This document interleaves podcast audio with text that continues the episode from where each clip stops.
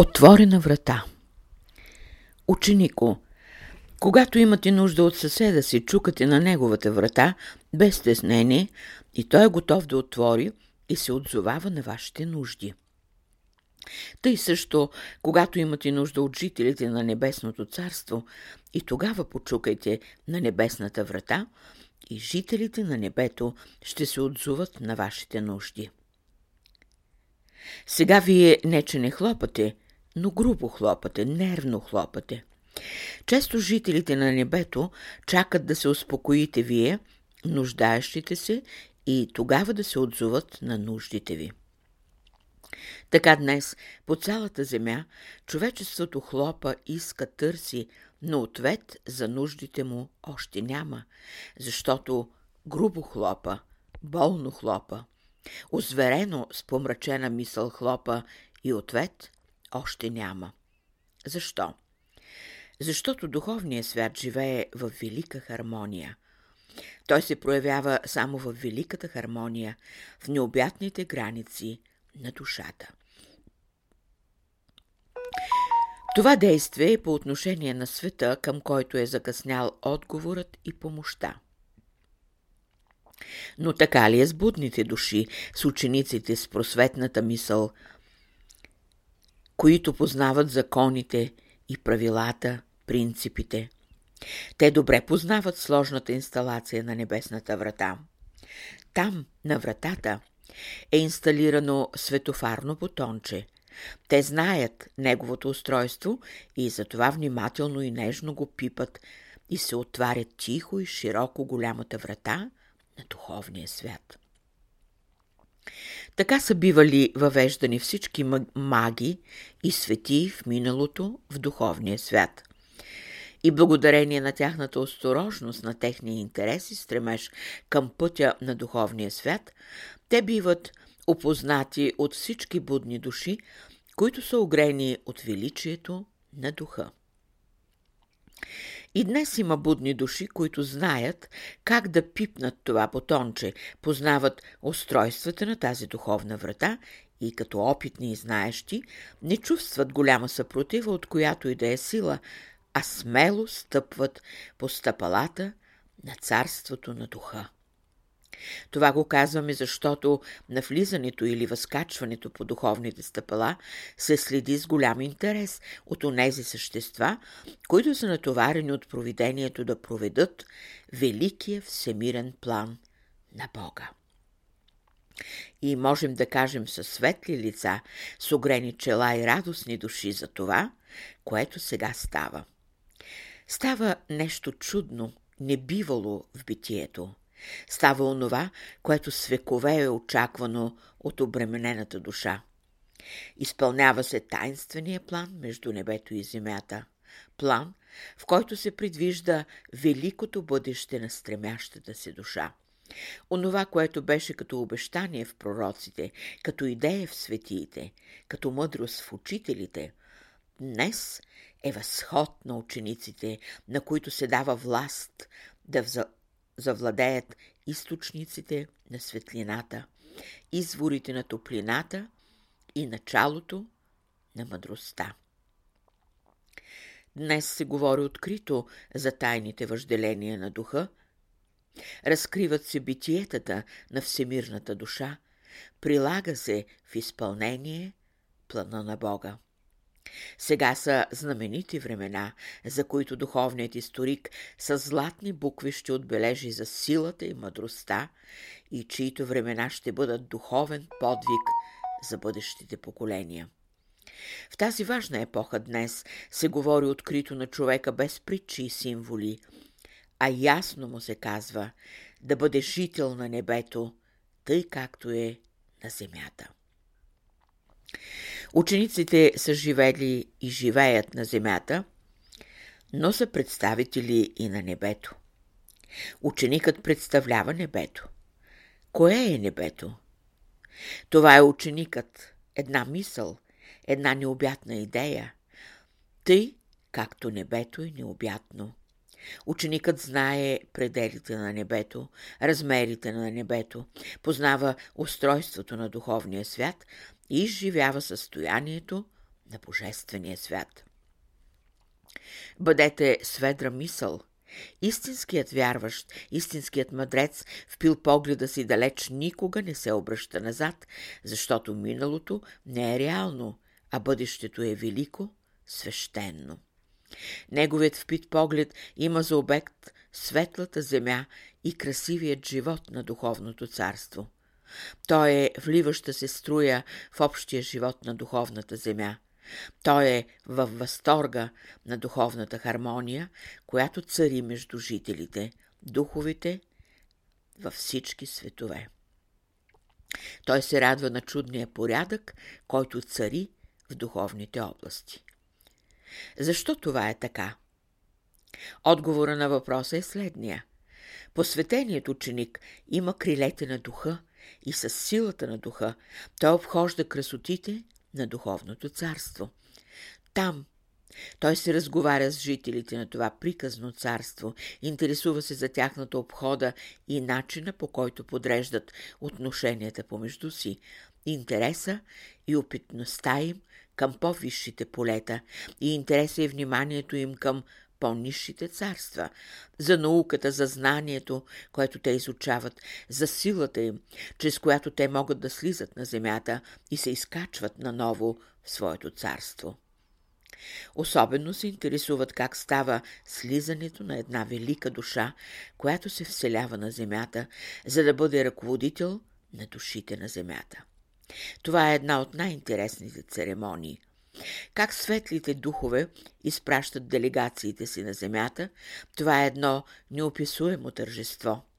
Интересното е, че когато идва такава делегация, целият духовен свят знае за това и всички духове тържествуват, защото в тази церемония и акт има приложение волята на Бога. Системното слизане на такива делегации или на такива избранници се увенчава с културите на Земята. Това е ставало в предисторическите времена, докато историята е можела да се оформи, да създаде свои форми и да отбележи във всяко явление своята сила и светлина. Изнасяме това, за да подчертаем времето, епохата, в която днес живеете. И днес един избранник с неописуема тържественост е изпратен на земята и всички участващи духове следят с особен интерес за приложението на системната работа. Този пратеник има възможностите да може да ви опише с подробности порядъка и живота на духовния свят. Той е, който ще ви научи на езика, мисълта, постъпката и делото. Това е негово право. Той е отговорника. За него е писано и пророкувано, че иде и ще възстанови правдата и ще се прояви любовта на земята. Това е най-ценното за вашата душа, най-силното за вашия дух. Да знаете, че духовната врата е отворена широко и свободно и можете със светостта на сърцето си, с чистотата на душата си, да се изкачвате по стъпалата за духовния свят. Иде ден, когато ще видите славата Господня. Иде ден, когато ще бъдете озарени от безсмъртието на духа.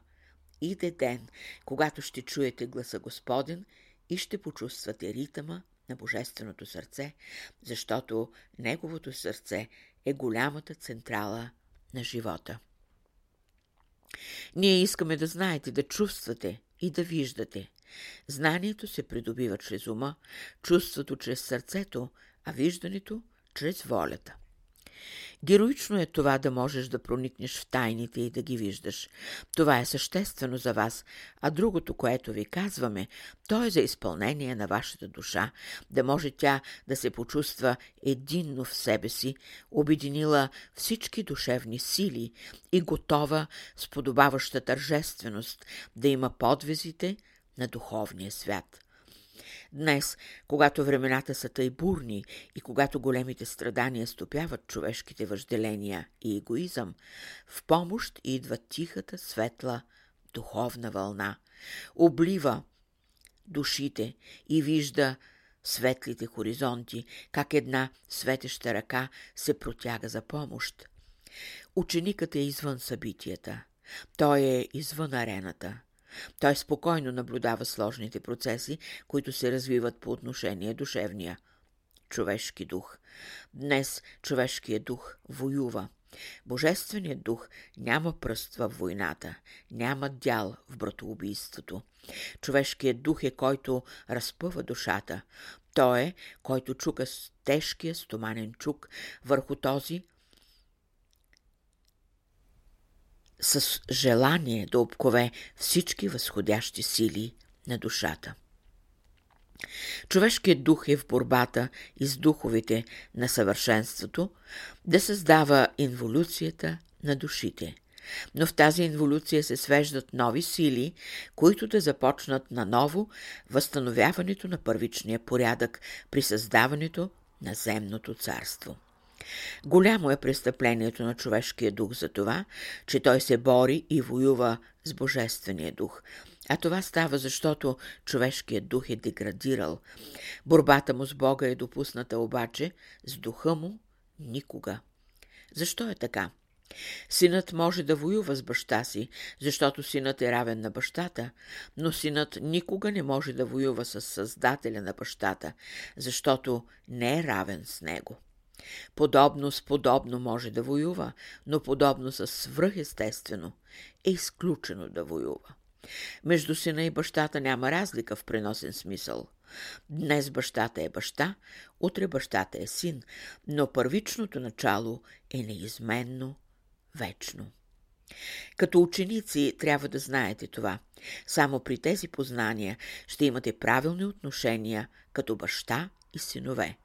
Никой син не трябва да изнасилва баща си и никой баща не трябва да изнасилва сина си, защото изнасилването поставя фаталните граници.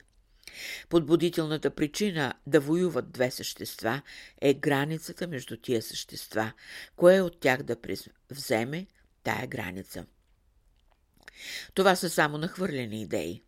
За тяхното разбиране и приложение се изисква светла мисъл, будна душа и бодър дух. В тази среща едно да остане – съжителство в духовния свят и слизането на ангелските сили във вашата душа. Ангелът е същество, което е на страната на вашата душа. Той пази чиста, но вашия дух иска да се бори с ангела. Как се отнася ангела с вашия дух? Ето, това е голяма тайна. Ангелът работи много деликатно с човешкия дух. Неговите ръце са меки, прозрачни.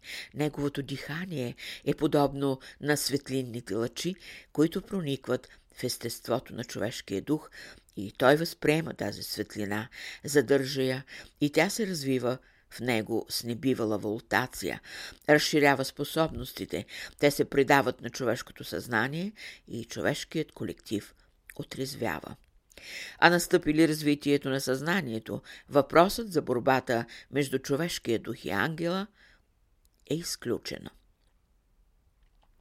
И тъй като заключение, отворете вратата, разгърнете сърцето и разширете мозъка, за да може да проникне нежната светлина на ангела в глъбините на вашето естество, във вашето ангелско същество – и когато проникнат ангелските сили във вашето естество, тогава вашето същество ще бъде ангелско. Тъй както духовният свят е отворил вратите си, тъй и вие отворете вратите на вашия свят, за да може да стане едно общение между вашия свят и духовния свят. А стане ли това общение, въпросът за съвършенството на вашата личност е разрешен. През отворената врата на духовния свят наднича учителят. Той наблюдава дали вашата врата е отворена, дали вашият дух е готов да го приеме като гост у вас. Отворете се да бъдете познати. Отворете се да ви дойдат на гости. Отворете се да ви обикнат и да работят свободно върху вас. Бъдете щедри, за да имате изобилието, на тяхната богата душа. 27 ноември 1942 година.